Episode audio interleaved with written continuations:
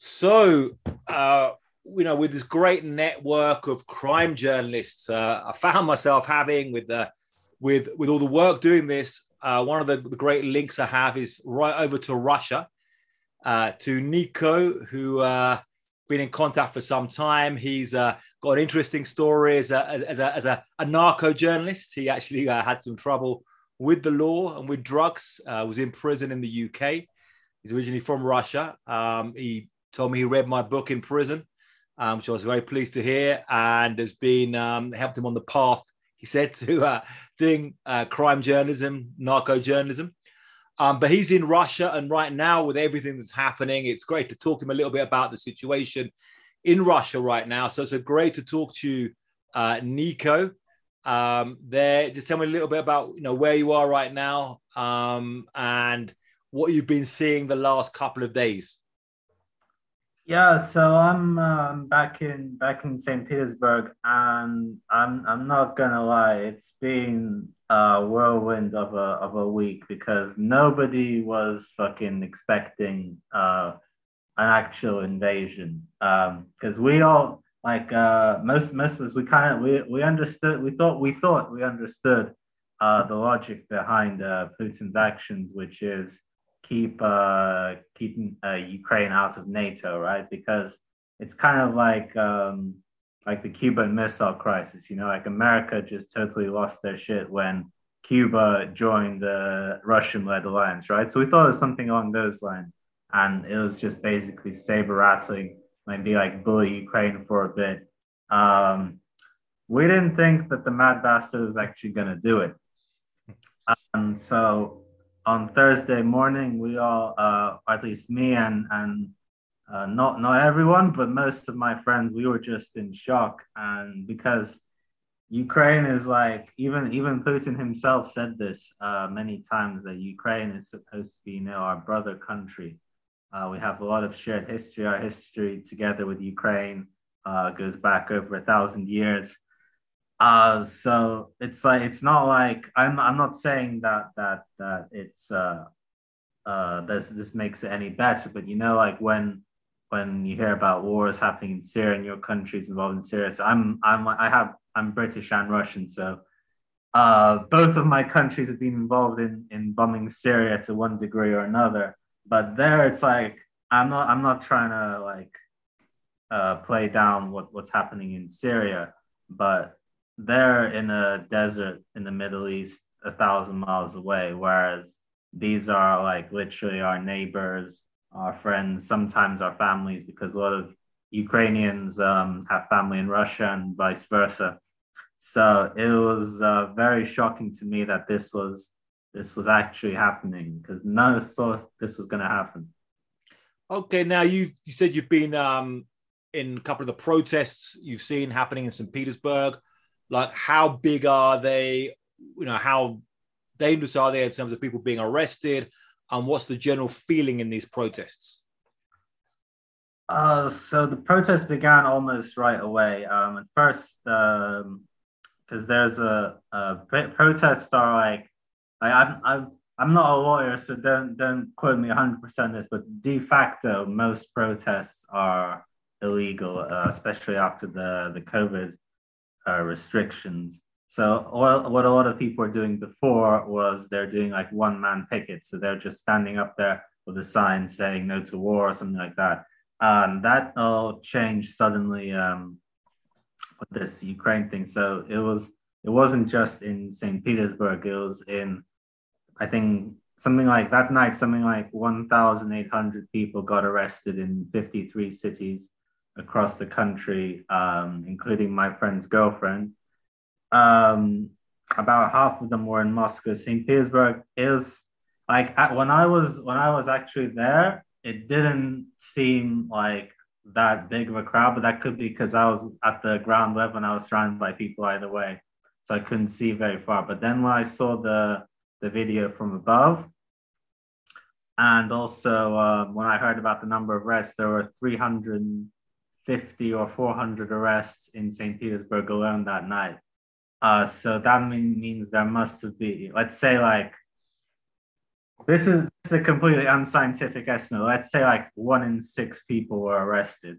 And that I'm not basing that on anything at all. It's just a number plucked out of the air. One in six. I know there must be at least like three or four thousand people there uh, on just that one night alone. So yeah, it was it was pretty substantial.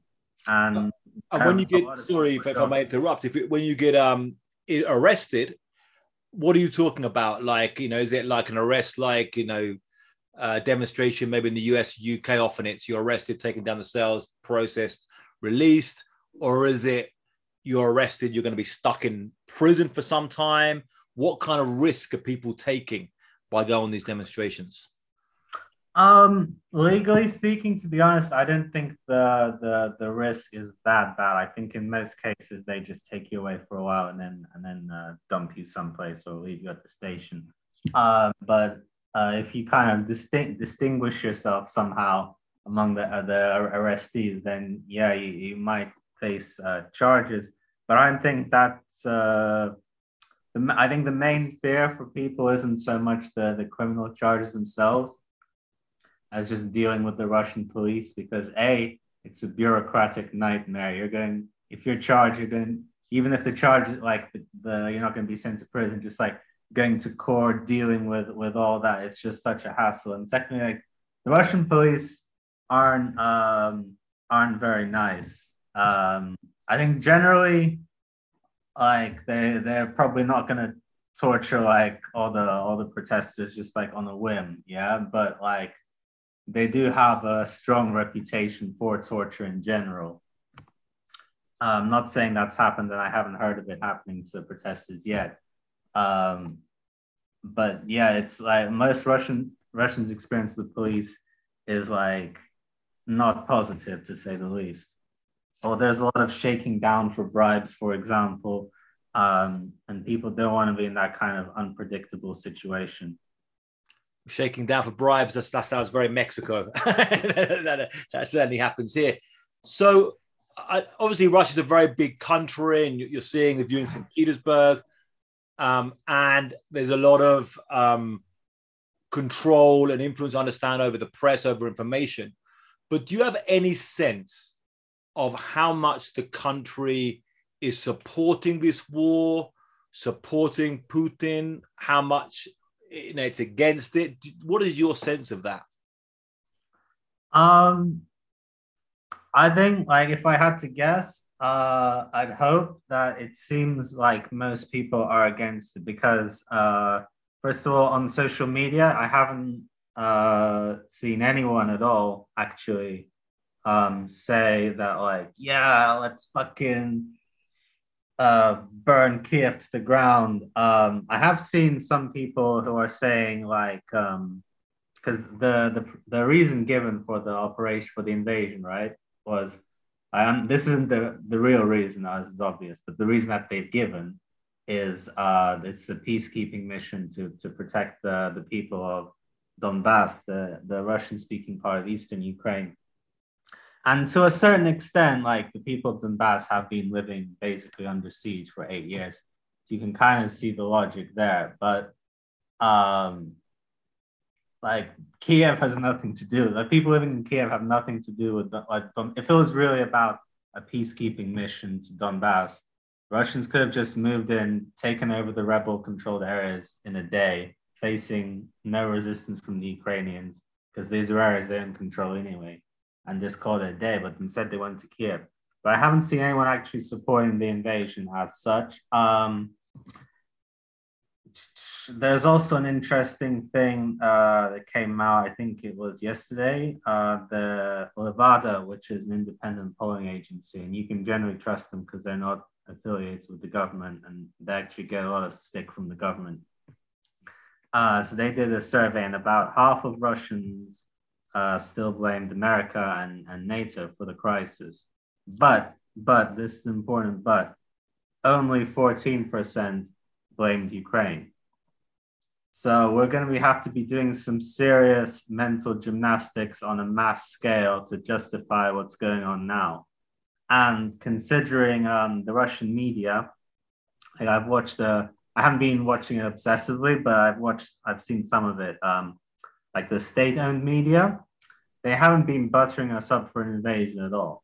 Mm. You think like if we're getting into a fucking nightmarish total war with our next door neighbors, where a lot of our friends and relatives live, they try to prep the population a little into kind of accepting that, right? But now, like um, Russian military haven't released any uh, any death statistics yet, which I think is is interesting.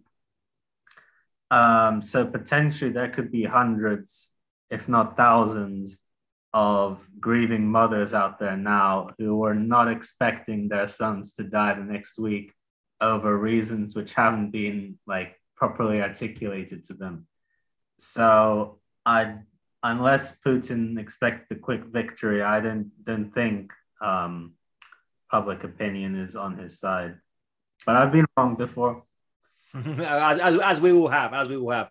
Now, um, as we're both crime journalists uh, uh, and, and have been uh, specializing in, in crime and drugs and all of these things, I'm, I'm very interested in, in, in Russia about the power of. Oh, oh, sorry. Just one, one, one thing. I, before I forget, um, during the the protests, I wasn't there when this happened in St. Petersburg, but apparently, like the riot, I did see the riot squad uh, grabbing people pretty much by random. I have no idea how they choose, but there's videos of uh, like an 80 plus year old woman who survived the siege of Leningrad being carried away, and another one of a mother with her baby being carried away. So they really don't. That's that illustrates what the Russian police's approach to this is. Anyway, back yeah, to the... yeah, yeah, quite incredible. Now, so very interested in the power of, of Putin and the, and the power structure of Russia. So you know, we hear about oligarchs, uh, and then we also hear about kind of Russian mafia, crime bosses, and and this kind of thing. You know, uh, this this this interplay there. Um, how much is that true? How much is there a mix between kind of mafia bosses and oligarchs? You know, is there a real crossover? Um, are they some of them the same people, or or is that a misinterpretation we have? Um, that's an interesting question. It's kind of like an evolution. So um, basically, like in the in the Soviet era, this is like already even in, in Stalin's era, there used to be uh, so basically a prison gang, let's call them, called Zakonya, Thieves in Law, and they're like the original sort of Russian mafia. I don't know like if mafia is really the correct word here, but they're like a organized criminal subculture, you could say. And they have they're the ones who are famous for like all their prison tattoos, you know, like the church towers on their backs and everything else. Um, so there's them, and they pretty much um, remained gangsters for the most part. Um, whereas, like, but like in the 90s, there there's they they were they were uh, still doing their thing in the 90s as well but then in the 90s there was another class of sort of like uh, mobster capitalists right? Whose whose main um main main main objective was to make money. Uh then they didn't really care about all these weird like prison traditions that the the the thieves in law tried to uphold. Um all this all this like criminal subculture. They didn't, they didn't care. They just wanted money like the fastest way possible, whether it's legal or illegal. And what these guys did uh, is basically uh, by the time uh, Putin took over, he had sort of a unofficial kind of policy of like reining in uh, the excesses of like because in, in the 90s when all this was going on there was a lot of uh, gang wars, and actually Russia had one of the highest murder rates in the world for a while. It's definitely in the top ten, like next to South Africa and Jamaica and Brazil and stuff. So basically, he reigned he reigned the men, and a lot of them kind of went semi went legit or semi legit. So basically, now a lot of the people who are like oligarchs and uh, billionaires and politicians now uh, they all made their way in a really sleazy way in the 90s and some of them some of them were uh, crime bosses basically. And but now they're elected deputies in the parliament or they're respectable businessmen. Um, so essentially uh, we've gone from sort of like more kind of uh, open kind of street thug kind of gangsterism to more just kind of gangsterism of the of the whole system. But is there is there a sense like say violence? Right. Is, is it like in Mexico you have I guess the the narco politicians in Mexico uh, might be linked or, or, getting money from from big criminal factions. Is that true, or is that not quite? You know, like you know, like drugs. I mean, like you get like politicians who are governors who are getting money from drugs, you know, directly. Is that also true in Russia, or, or is that a, is that not true in Russia? Uh, with politicians, I don't know. Um, with the cops, it's definitely true. Uh, what's interesting about the, the drugs in Russia in the last 10 years. This is a this is a very new phenomenon. So basically the kind of the old school kind of drug dealer you have to actually call or go and meet somewhere has almost disappeared. So they're like they're like old school brick and mortar bookshops in the age of Amazon. So basically almost everything has gone online on the dark web. Uh, but what we're finding now is um, a lot of uh, cops, even police chiefs. There's been a couple police chiefs who've been have been busted for this. They've set up their own online drug shops, and either they sell money selling drugs, some of which they've confiscated from dealers, or they um, if they because because uh, in Russia they have kind of a quota system. Um, so like it, you should uh, kind of like I think they have in some in some police departments in America. This is a theme in the war. I think like you need to have this many arrests to show that you're you're doing a good job. You know, you have to have this sort of measure of police activity. So like what they do when they when they haven't arrested enough people is using their drug shop. They basically just set up their own customers because they know um, the way the way drugs are sold in Russia is because um, the Russian postal system sucks you it's a dead drop system. So you send them the money or the the, the cryptocurrency, and then they don't they don't uh, mail you the drugs. They tell you where the drugs are hidden, usually in a park or some woods, and you have to go on a little quest to find them. So since the police know where they've hidden the drugs, they can just wait around the corner to bust you. Mm. And they can get to keep the cryptocurrency, which they fucking uh, took from you as their drug profit so it's like a double win for them. Wow. Now, do you, you know, right now you've got these economic measures being taken. Um, like, how worried are you? You know, do you know what it means? Do you know it's going to mean you're not going to get paid from the stories you write and the, the journalism you do? Can you still get access to your bank accounts, or do you have any idea what it's going to mean for you or people individually, and what's this going to mean for the economy um, in the next you know days or weeks? Um, I yeah, I mean, I can. I'm definitely still getting paid for the stories. The problem is, I can't spend that money or cash out while I'm here, or I can, but right now it's very convoluted because I have a British bank account and all uh, all the connections to British banks have been cut. So um, basically I've got the Western Union money to myself. I'm not sure how that long that's gonna last. Uh, but yeah, I've just I've got to physically go uh, send send myself like two or three hundred dollars in Western Union and go to Western Union and pick up the car. I can't do anything with my my cards are all useless now. Um, but even if you have a Russian bank account, a lot of people have um, yeah, and when I, when I first found out that my card didn't work, I was actually in a restaurant. It was a very awkward situation because I couldn't pay. So basically, they held my my wallet hostage until the next day when I could get some cash from Western Union. But apparently, it's been affect like the sanctions. They've been affecting um, they've been affecting Russian banks as well and people's ability to use their cards. Because uh, I a lot uh, when, when I when I when I tell people about about like shopkeepers or or, or cafe workers about this, they're like, yeah, like a lot of our customers just haven't been able to pay with their cards. Uh, some people have cleverly prepared for this. Apparently, a lot of pensioners a lot of cash anyway, so they're they're they're ready. But yeah, the we're feeling the sanctions already, and unfortunately, I didn't think uh, so far at least I think that like the sort of like the Russian elite and like the billionaires, I think they have some contingency plans. So I think most of these sanctions they're mostly going to affect the uh, kind of everyday Russians rather than Putin's inner circle. Although Putin's inner circle will also be affected. So yeah, so talking about that, you know, the the, the rich, the oligarchs, uh, the, the, the people talk about the people with huge amounts of money, um, and with businesses all over, including a lot of money in the UK. Um, how do you will they turn on Putin? Do you think if this crisis gets bad enough, or you know, have you got any idea what their reaction is going to be? And if they're losing a lot of money, you know, will they turn on the president?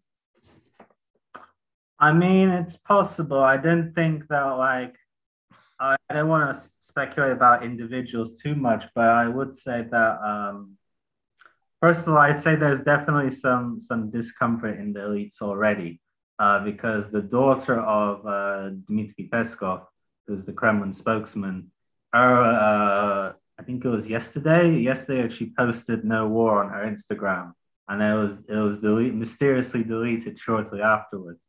But I think we can say that the um, not everyone is is too keen on on playing for Team Putin right now. How much of that is, and uh, how if that whether that will influence his decisions in any way, uh, I don't I don't really know. It's a very closed off circle.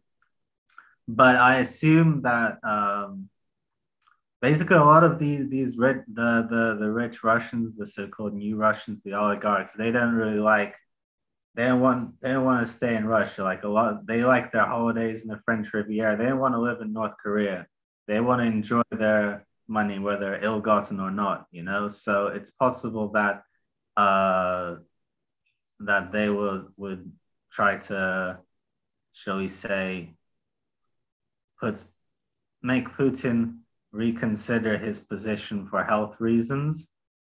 Uh, put it that way or some uh, some influence him in some way. But it's a it's a very closed off circle, and it's hard to tell what's really going on there. Do you have, what about the, the Russian community in, in the UK? Um, you know, what's you know what again? What you know? What, what when the Russian community in the UK? What we, it, I guess it's a very broad community. I imagine you must have you know some very very rich you know Russian billionaires there, but also um, you know middle class uh, and working class Russians there, as well as some Russian mafia there. You know, what's your sense of the the Russians in the UK and how they're feeling about what's happening right now? Um, I don't think that from from from my my sort of Russian friends in the UK, um, my, their reaction was mainly uh, sh- like shock, uh, same as me. So again, like, uh, and th- this is a view I, I, I didn't fully agree, but I sympathize with. For example, I have one friend um, who, who, who, who, who, like, up and up until the invasion happened, he he was talking about how this is basically NATO's fault for creeping up on on Russian borders. But this is before the bombs were dropping, and now he's like I'm ashamed of my country. And he's like, main thing he's posting now is links to help Ukrainian refugees. So I mean, I can't speak for everyone, but I think that like, like as as in the Russians in Russia, I think a lot of people are shocked. Um, wow. Um, now, one of the things we've seen um, in the invasion, one of the forces, and uh, uh you know, we talk about this like this Chechen um, kind of special forces. Um, there's also a lot of kind of Chechen mafia as well, I understand as well. Um, a few years ago, I spent a lot of time with a bunch of Chechens in um, in Syria, of all places, but like before the war, a long, long, long time before mm. the war, there was a, a, a, big Chechen community over in, in, in, the Middle East and spent a bunch of time with them. Um, w- but what's your sense of, do you have know much about this kind of Chechen uh, elite in the military, uh, and, and, how much are they connected to kind of, um, you know, what kind of people are they, or, or you know, much profile about them? Um, well, Chechens are quite interesting because they're fighting on both sides of the of the conflict. So you have the guys who would be uh, fighting for for for Russia in this case would be the, the they're called the Kadyrovtsy. So they're basically uh, basically uh, the way the Chechen war ended was Moscow picked out like the warlord which they could best get along with, who was Ramzan Kadyrov, and they basically made him the the ruler of, of Chechnya. He rules the night. He's actually crazier than Putin. He's he's a really bad dude. I think even Putin might be a little bit afraid of him. Um, so that's why he lets him do pretty much what he wants uh, in his in his republic. His Instagram, by the way, the Kadyrov's Instagram used to be a thing to behold. Him posing with all his pet tigers and whatnot. uh, anyway, so he's got his own basically private uh, militia slash goon squad who are called the the Kadyrovtsy.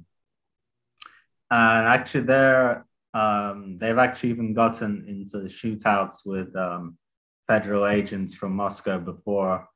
Um, almost got into kind of a shooting war with the with the FSB when the FSB tried to move in and capture one of them. I didn't know all the details, so maybe I'm getting that slightly wrong, but there was definitely a standoff.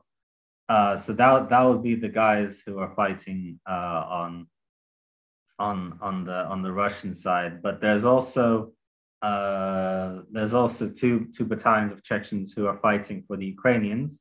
Uh, one of them's called the Johar Dudayev Battalion, which is named after the, the first secular president of when Chechnya was very briefly independent in the 90s. Um, and they're led by a, a British educated guy actually called Adam Osman. And then there's the Sheikh Mansour Battalion, which is named after a Chechen resistance leader in the 18th century. And they're more of the sort of jihadi types. Um, they, one jihad is kind of unfair, unfair term, but there's definitely more of a sort of jihad vibe about them than the other guys. But they are um, they're led by uh, guys who fought uh, Russia in the Second Chechen War when it was becoming more of a religious rather than a purely nationalist conflict. And yeah, they're fighting uh, alongside the um, far right battalions such as Azov, which probably makes for strange conversations between bombings. Wow. Um, well, you know, just a, just a last question. Um, I mean, it's, it's, a, it's, a, it's a long, big deal, but a last question right now. Uh, I mean, how, how are you feeling? Are you scared? Um, I mean, you know, it's kind of surreal, I guess, for all of us uh, following this, you know, like suddenly this war happening and kind of it kind of breaks with reality. Um, I grew up in the, in the Cold War. and I'm I'm, I'm uh, in my in my 40s now. I grew up in in the Cold War when it was, you know, back in the day in the 80s when I was very scared. I grew up as a child being very terrified of nuclear war. Um, you kind of feeling that right now. How scared are you? How optimistic are you? You know, what are you what are you seeing in the feeling right now about the future? Oh, you know, like I, as I, as I said earlier, like I thought before I could kind of um, I could understand, I could even sim- not necessarily agree but I could sympathize with with a lot of Putin's actions. I thought I could see the logic of bullying Ukraine into staying out of NATO because you know I figured like America would, would do the same thing uh, in this situation, but like now all bets are off. Like I don't I don't know I don't know what what Putin's rationale is right now. Um, I don't see what Ukraine has that Russia doesn't that's worth massive body count, all this fucking money we're spending on flying throwing missiles at them every day, uh, becoming basically the equivalent of an incel on the on the world stage. Uh, tor- torpedoing our own economy. Like I don't for for what? Like we could we could have still uh Russia could have still like intimidated Ukraine and other like we could have kind of put a trade embargo on them, you know, mm. or something like that. Like, I'm not I'm not saying that's what I want to do. I don't want to bully Ukraine at all, but I'm saying that there are there could have been other means rather than basically the first interstate war in Europe of this century and wow. I don't know what's going to happen. Um, I didn't. Now that like uh, as as far as I can see, the Ukrainians are actually holding up pretty well. Like the Russians haven't captured a single major city so far. So I'd say like all the talk about uh, Russia advancing to Poland or whatever is uh, is a bit overblown. We've we've got our hands tied fighting the Ukrainians right now but you know like i i have no idea what what this is and i think it could be darker days ahead for russia because now we're getting more and more cut off from the because twitter and instagram have been um have been blocked basically. Uh we, we managed to check because i'm using a vpn uh so i'm afraid that we're gonna grow from authoritarian which is what it is now to more totalitarian. Like i didn't think that was really a a possibility, but you know, like I didn't think that war with our next door neighbors, our brother nation, was a possibility either, and yet here we are. So like I'm throwing out my looking glass. Wow, yeah, it's scary days ahead certainly, and uh, yeah, I'm sure a lot of Russians might maybe we might be leaving the country in the future. We might see more of them here in Mexico or in the UK and in various places. Um, well, look, that was great, uh, Niko. Um, where can people find your work? Um, you know, what kind of stuff are you doing right now? Um, so yeah, I'm on um, I'm on Twitter um, at Lemmy Wing Lemmiwinks the third, Lemmiwinks as in the gerbil from South Park. Um, I've written a book called uh, called Dope World, which is basically about uh, kind of the history of the the war on drugs around the world. And I was I was uh, writing another book about the history of, of weed in Asia, Africa and Asia, but I think my travel plans might be cancelled for the foreseeable future. okay, well, well, definitely I'll put your, your your your Twitter link there, and so it's always always enjoy seeing your stuff. There, well, look, um, great talking to you. In the future, we'll have to talk more, you know, deeply about your uh, your story in, in prison in the UK and your own story and journey to becoming sure. a journalist. But uh, but much appreciated. Sure. Thanks very much.